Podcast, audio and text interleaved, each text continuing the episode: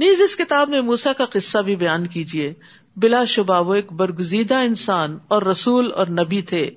ہم نے انہیں کوہتور کی داہنی جانب سے پکارا اور راز کی گفتگو کرنے کے لیے اسے قرب عطا کیا، اپنے قریب کر لیا۔ ازنا دا ربو کا موسا جیسے ایک اور جگہ پر بھی آتا وہ نہ دئی نہ ہو پانچ آیتوں میں اللہ تعالیٰ نے ندا کے ساتھ اس کلام کو بیان کیا ہے۔ یعنی اللہ تعالیٰ نے جو کلام کیا، آواز کے ساتھ تھا۔ نہ دینا نہ دا دا ہو نہ ہو یہ مختلف آیات میں آتا ہے۔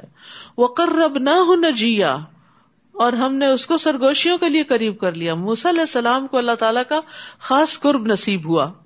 مجاہد آیت کے بارے میں کہتے ہیں، ساتویں آسمان اور عرش کے درمیان ستر ہزار پردے ہیں۔ اور اللہ تعالیٰ موسا علیہ السلام کو اپنے قریب کرتے رہے کرتے رہے کرتے رہے، یہاں تک کہ دونوں کے درمیان صرف ایک پردہ رہ گیا۔ جب اس جگہ دیکھا اور لوہے محفوظ پر چلنے والے کلموں کی آواز سنی تو موسا علیہ السلام نے اپنی فرمائش کر دی رب بھی اری نی انضر لائک میرے رب مجھے دکھا کہ میں تجھے دیکھوں۔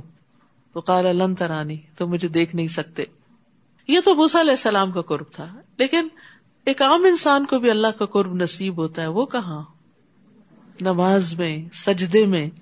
اس لیے سجدہ کرتے ہوئے پیار سے سجدہ کیا کرے کہ آپ رب کے قریب ترین ہے اور دل سے دعا مانگا کرے ایک طریقہ جو میں کرتی ہوں وہ یہ کہ جیسے قرآن اور مصنون دعاؤں کی کتاب میں شروع میں چھوٹی چھوٹی دعائیں لکھی ہوئی نا اللہ مفق نیف الدین۔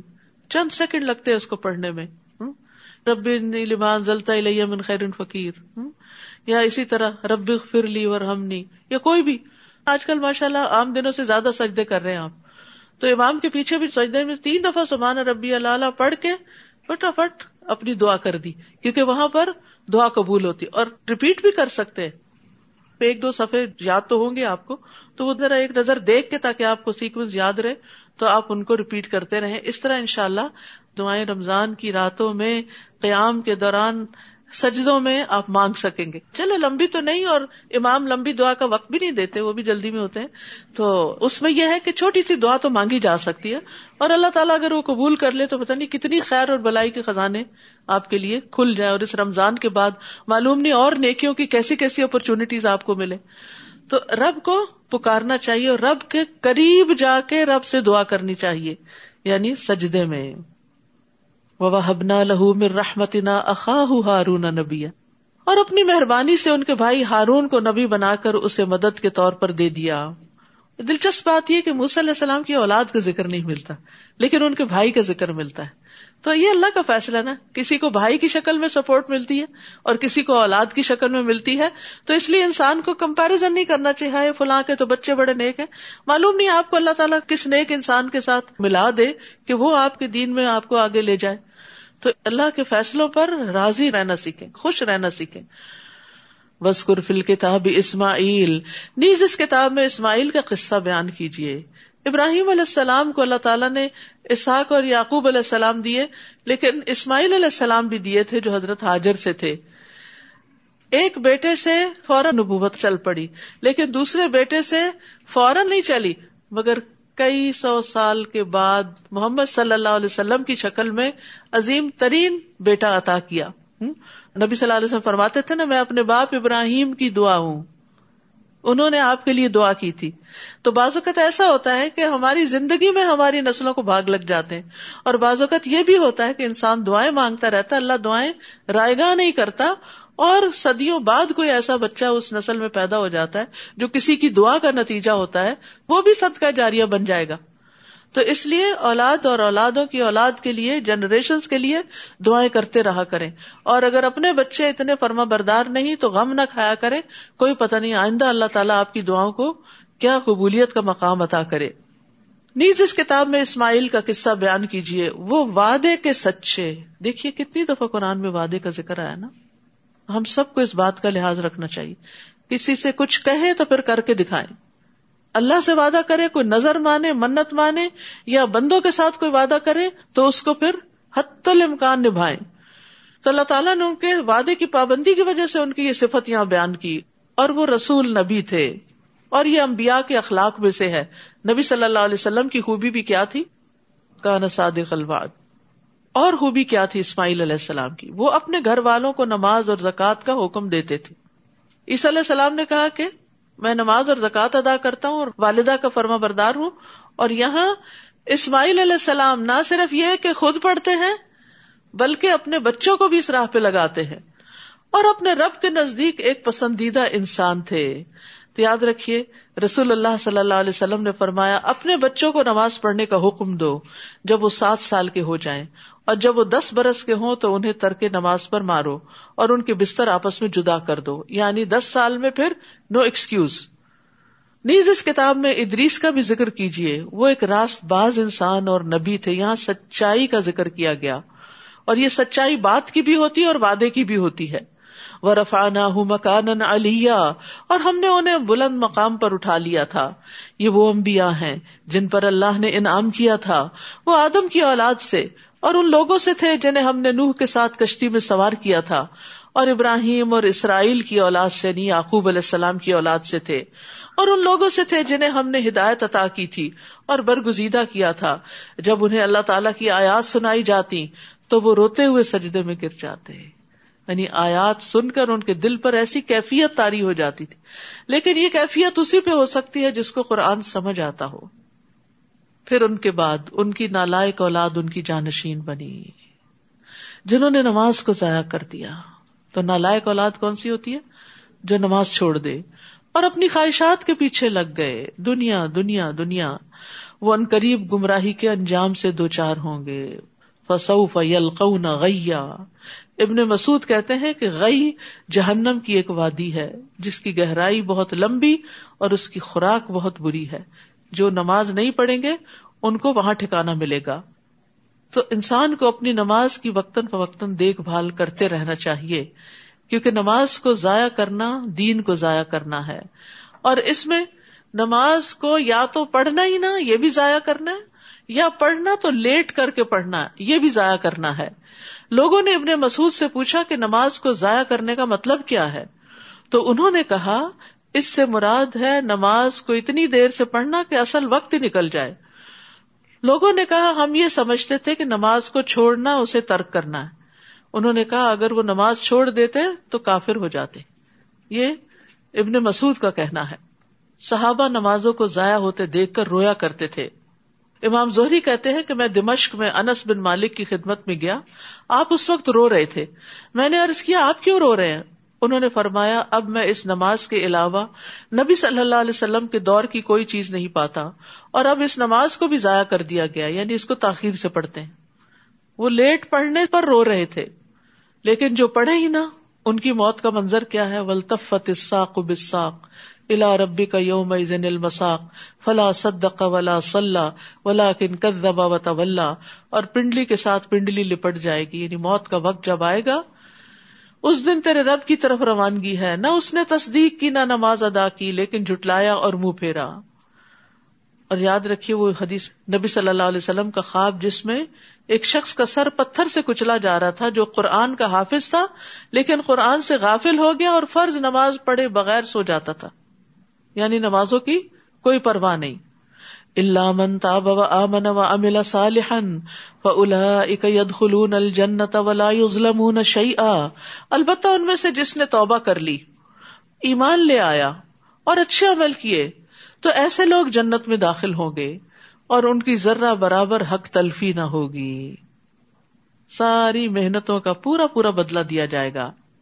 وہ جنت ایسے ہمیشہ رہنے والے باغات ہیں جن کا اللہ نے اپنے بندوں سے وعدہ کر رکھا ہے اور انہیں کسی نے دیکھا نہیں۔ بلا شبہ اس کا وعدہ پیش آ کر رہے گا۔ اللہ نسل کل جنا اس جنت میں وہ امن اور سلامتی کی باتوں کے علاوہ کوئی بےحدہ بات نہ سنے گے۔ یہ بڑی خوبصورتی ہے جنت کی کہ فضول لغ بیکار گفتگو وہاں نہیں ہوگی۔ وہاں انہیں صبح شام ان کا رزق ملتا رہے گا۔ یہ ہے وہ جنت، جس کا وارث ہم اپنے بندوں میں سے اس کو بنائیں گے۔ من کا نتقیہ جو متقی ہوگا، پرہیزگار ہوگا، گناہوں سے بچنے والا ہوگا۔ اور اے نبی صلی اللہ علیہ وسلم، ہم فرشتے آپ کے رب کے حکم کے بغیر نازل نہیں ہوا کرتے۔ جو کچھ ہمارے سامنے ہے اور جو ہمارے پیچھے ہے اور جو ان کے درمیان ہے، سب اسی کا ہے اور آپ کا رب بھولنے والا نہیں۔ وہ آسمانوں اور زمین اور جو کچھ ان کے درمیان ہے، سب چیزوں کا مالک ہے۔ لہٰذا اسی کی بندگی کیجیے اور اسی کی بندگی پر ڈٹ جائیے۔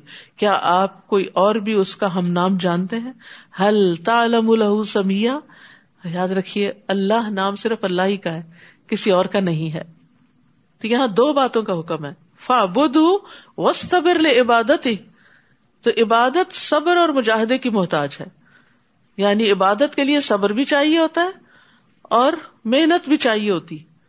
اور انسان کو اپنے نفس کو پھر اس پر لانا پڑتا ہے، محنت کرنی پڑتی ہے۔ یقول السان لسوف اخرج حیا انسان یہ کہتا ہے کہ جب میں مر جاؤں گا تو کیا پھر سے زندہ کر کے قبر سے نکال لایا جاؤں گا؟ کیا انسان کو یہ یاد نہیں رہا کہ اس سے پہلے ہم نے اسے پیدا کیا جبکہ وہ کچھ بھی نہ تھا؟ آپ کے رب کی قسم، ہم انہیں اور ان کے ساتھ شیتانوں کو ضرور جمع کر کے لائیں گے۔ پھر ان سب کو گٹنوں کے بل جہنم کے ارد گرد حاضر کر دیں گے۔ پھر ہر گروہ میں سے ایسے لوگوں کو کھینچ نکالیں گے جو اللہ تعالی کے مقابلے پر سخت سرکش بنے ہوئے تھے۔ یعنی شر میں جو لوگوں کے لیڈر اور سردار ہوں گے۔ پھر ہم ان لوگوں کو بھی خوب جانتے ہیں جو جہنم میں پہلے داخل ہونے کے زیادہ مستحق ہیں۔ وہ امن کو ملا وار دہا کہنا اللہ ربی کا حتم مقدیا تم میں سے کوئی بھی ایسا نہیں جس کا جہنم پر سے گزر نہ ہو۔ کیونکہ جنت کا راستہ جاتا ہی جہنم کے اوپر سے ہے، اس پل سے گزرتا ہے۔ یہ ایک قطعی طے شدہ بات ہے جسے پورا کرنا آپ کے رب کے ذمہ ہے۔ عبداللہ بن مسعود اس آیت کی تفسیر میں فرماتے کہ رسول اللہ صلی اللہ علیہ وسلم نے فرمایا، تمام انسان جہنم کے اوپر سے گزریں گے۔ پھر بعد میں اپنے اعمال کے مطابق وہاں سے نکلیں گے۔ یعنی وہاں کچھ لوگ دوڑتے ہوئے گزریں گے، کچھ چلتے ہوئے، کچھ گھسٹتے ہوئے، کچھ گٹنوں کے بل رینگتے ہوئے، اور کوئی نیچے گر جائے گا اور پھر وہاں سے نکالا جائے گا۔ عبداللہ بن روا اپنا سر اپنی بیوی کی گود میں رکھے ہوئے رونے لگے۔ تو ان کی بیوی بھی رونے لگی، پوچھا، تم کیوں رو رہی ہو؟ اس نے کہا، میں نے آپ کو دیکھا، آپ رو رہے ہیں۔ تو میں بھی رونے لگی۔ انہوں نے کہا، مجھے اللہ تعالیٰ کا یہ قول یاد آ گیا۔ وہ امن کو ملا واری دہا مجھے نہیں پتا میں وہاں سے نجات پاؤں گا کہ نہیں۔ کیسے گزروں گا اس پل سے؟ ہم میں سے کتنے لوگوں کا غم ہے یہ کہ میں پل سرات سے کیسے گزروں گی؟ وہ کون سے اعمال ہیں جن کو کرنے سے پل سرات آسان ہو جائے گا؟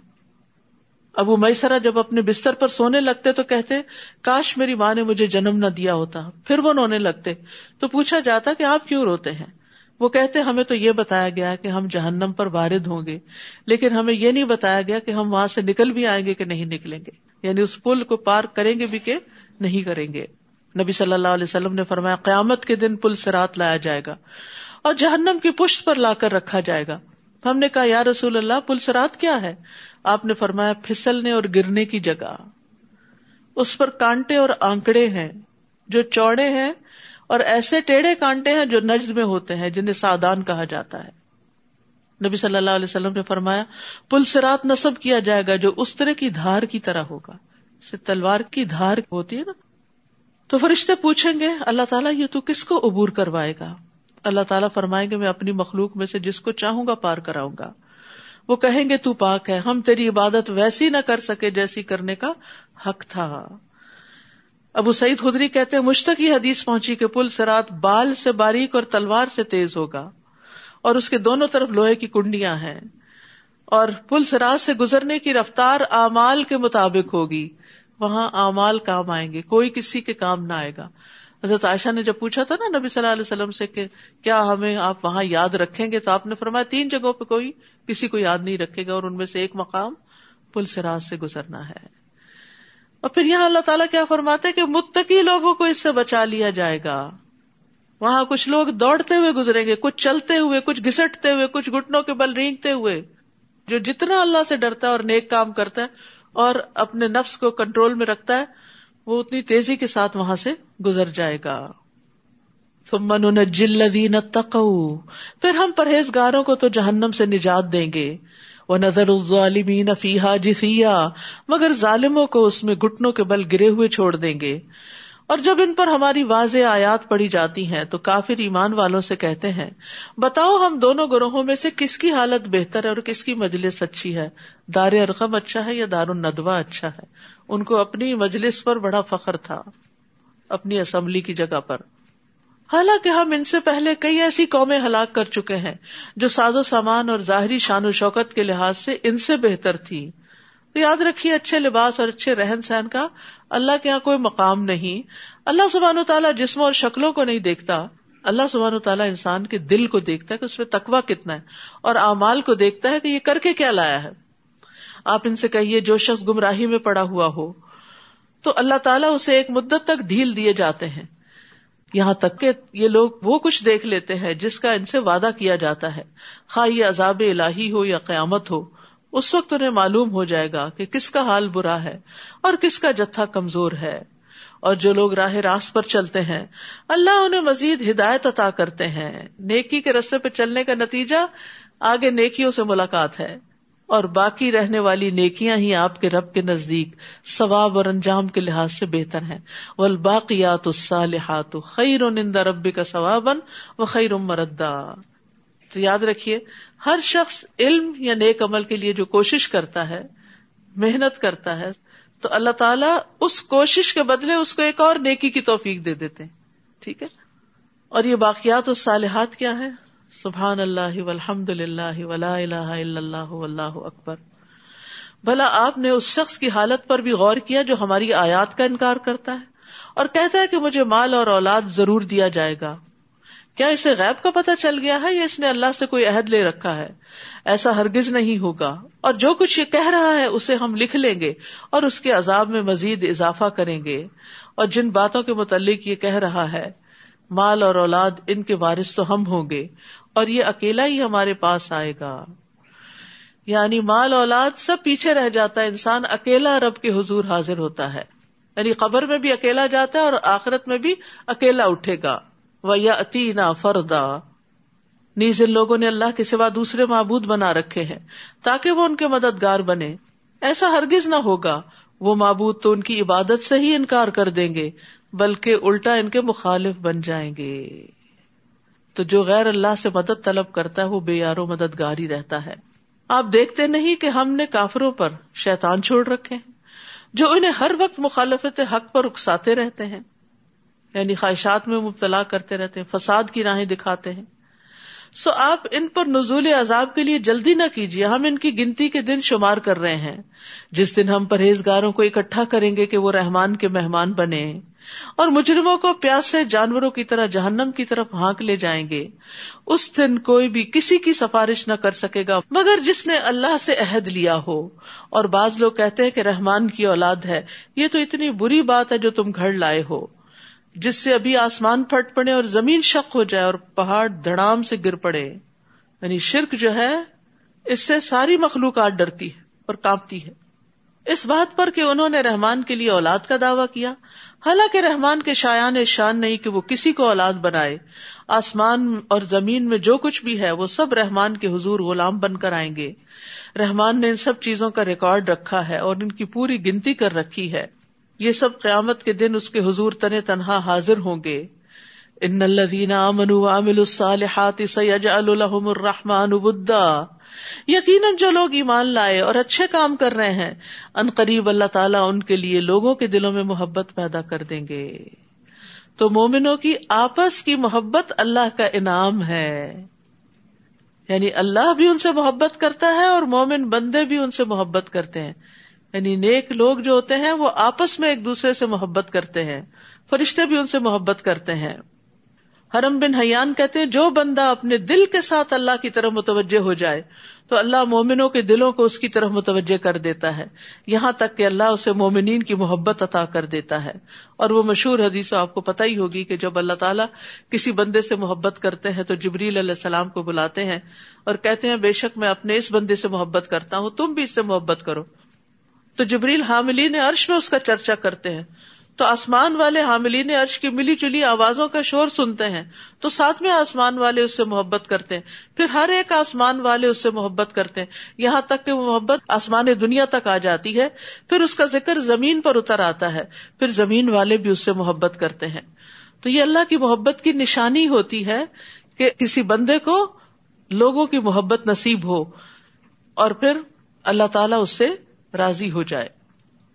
پس اے نبی، ہم نے اس قرآن کو آپ کی زبان میں آسان بنا دیا تاکہ آپ اس سے پرہیزگاروں کو خوشخبری دیں اور جھگڑالو قوم کو، بحث کرنے والوں کو ڈرائیں۔ ہم ان سے پہلے کئی قومیں ہلاک کر چکے ہیں۔ کیا آپ ان میں سے کسی کا نشان پاتے ہیں؟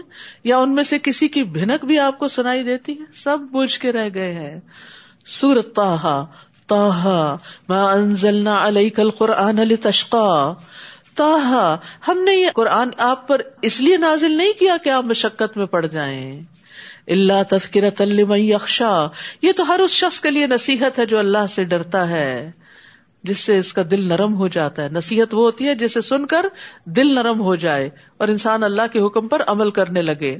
اور ڈرنے والے ہی نصیحت قبول کرتے ہیں۔ یہ اس رب کی طرف سے نازل ہوا ہے، جس نے زمین اور بلند آسمانوں کو پیدا کیا۔ رحمان۔ اپنے عرش پر کرار پکڑا ہے۔ جو کچھ آسمانوں میں ہے اور جو کچھ زمین میں ہے اور جو کچھ ان دونوں کے درمیان ہے اور جو کچھ زمین کی انتہائی گہرائی میں ہے، ان سب چیزوں کا وہی مالک ہے۔ اگر آپ بلند آواز سے بات کریں، تو وہ تو چپکے سے کہی ہوئی بات، بلکہ اس سے بھی خفی تر بات کو جانتا ہے۔ اللہ کے سوا کوئی الہ نہیں، اس کے سارے ہی نام اچھے ہیں۔ لہ السما الحسن اور کیا آپ کو موسا کی خبر بھی پہنچی ہے؟ جب اس نے آگ دیکھی تو اپنے گھر والوں سے کہا، ٹھہرو۔ یہ واقعہ مصر سے واپسی پر پیش آیا تھا۔ کہا، ٹھہرو، مجھے آگ نظر آئی ہے۔ شاید میں وہاں سے آپ کے لیے کوئی انگارا لا سکوں، یا مجھے وہاں سے راہ کا ہی پتا چل جائے۔ جب وہ وہاں پہنچے تو اسے آواز آئی، اے موسا میں تمہارا رب ہوں۔ اس وقت تم توا کے مقدس میدان میں ہو، لہذا جوتے اتار لو۔ اور میں نے تمہیں نبوت کے لیے چن لیا ہے، لہذا جو وہی کی جاتی ہے اسے غور سے سنو۔ بے شک میں ہی ہوں اللہ، میرے سوا کوئی الہ نہیں۔ لہذا میری ہی عبادت کرو اور میری یاد کے لیے نماز قائم کرو۔ یہ تھا پہلا پیغام جو موسی علیہ السلام کو نبوت کے بعد دیا گیا۔ اللہ ہی کی عبادت۔ اور ہر پیغمبر نے پھر اپنی قوم کو یہی میسج دیا۔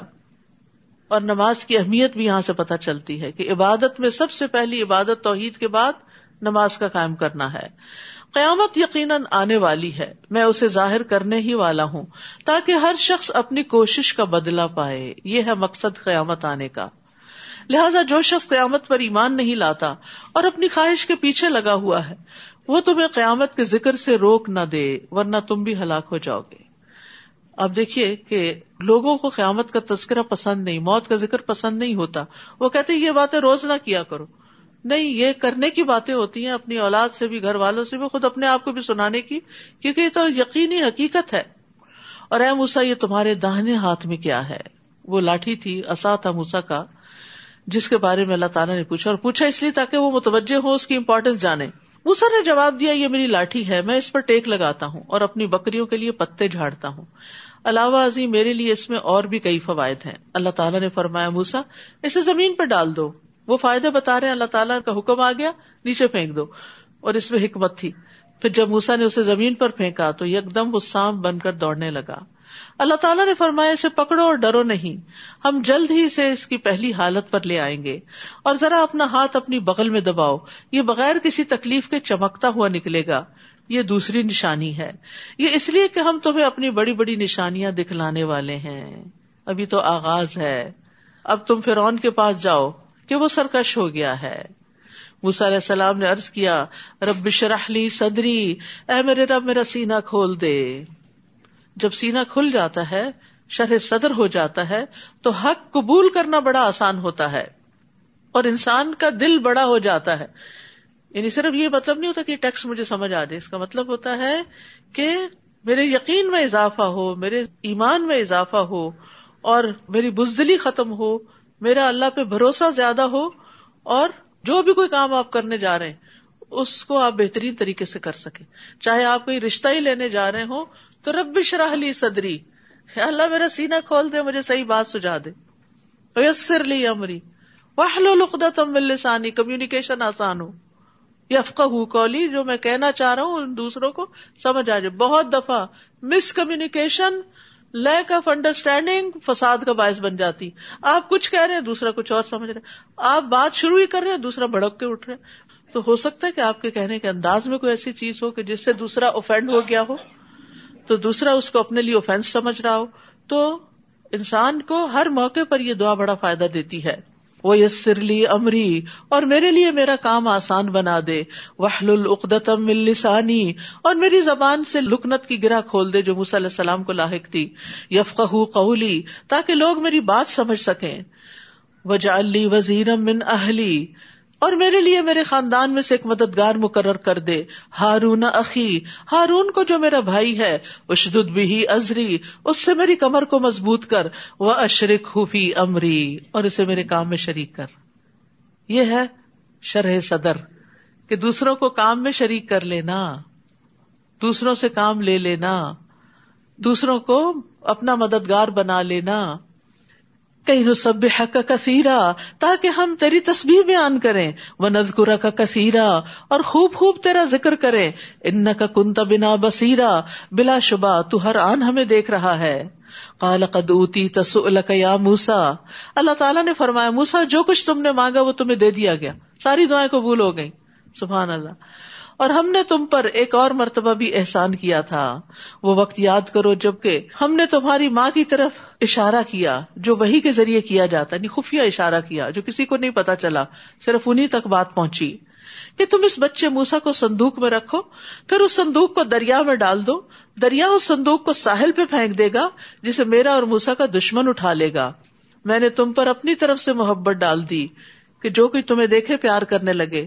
اور یہ اس لیے کیا کہ میری نگرانی میں تمہاری پرورش ہو۔ تیرے دشمن بھی تجھ سے محبت کریں۔ جب تمہاری بہن لبے ساحل تمہارے ساتھ ساتھ چل رہی تھی موسا پانی میں تھے اور بہن کنارے پر۔ اور جب فرون نے صندوق اٹھا لیا تو انہیں کہنے لگی، کیا میں تمہیں ایسے شخص کا پتا دوں جو اس بچے کی ٹھیک طرح پرورش کر سکے؟ پھر ہم نے تمہاری ماں کے پاس تمہیں لوٹا دیا تاکہ وہ اپنی آنکھیں ٹھنڈی کرے اور غم زدہ نہ رہے، اس کا غم دور کر دیا۔ نیز تم نے ایک آدمی کو مار ڈالا تھا، تو ہم نے تمہیں اس غم سے نجات دی یعنی گلٹ سے نکال دیا۔ پھر تمہیں مختلف آزمائشوں سے گزارا۔ فتنا کا فتونا۔ یعنی اس کے بعد پھر مس علیہ السلام آٹھ دس سال مدین میں رہے، بکریاں چراتے رہے۔ تو یہ سارے علیہ السلام کی زندگی کے حالات اللہ تعالیٰ بیان کر رہے ہیں کہ کہاں کہاں سے وہ گزرے۔ ہمارے لیے ایک سبق ہے نا اس میں۔ کہ کچھ پانے کے لیے انسان کو زندگی کے کن پگ ڈنڈیوں پہ چلنا پڑتا ہے؟ راستے میں کیسے کیسے لوگ ملتے ہیں؟ کیسے کیسے حادثے ہوتے ہیں؟ اور اللہ تعالیٰ کس طرح بچاتا چلا جاتا ہے انسان کو؟ پھر تم کئی سال مدین والوں کے ہاں رہے، پھر اب تم اے موسا تقدیر کے مطابق ٹھیک وقت پر یہاں آ گئے۔ یہ وقت مقرر تھا تمہاری نبوت کے لیے، اللہ سے ملاقات کے لیے، اللہ سبحان تعالیٰ سے کلام کے لیے۔ وسطنا کل نفسی اور میں نے تمہیں اپنے کام کا بنا لیا۔ اللہ ہمیں بھی اپنے کام کا بنا لے۔ لیکن آپ دیکھیے کہ جب اللہ کام کا بناتا ہے نا تو بعض اوقات ٹھکائی بھی ہوتی ہے یعنی مشکلیں بھی پیش آتی ہیں۔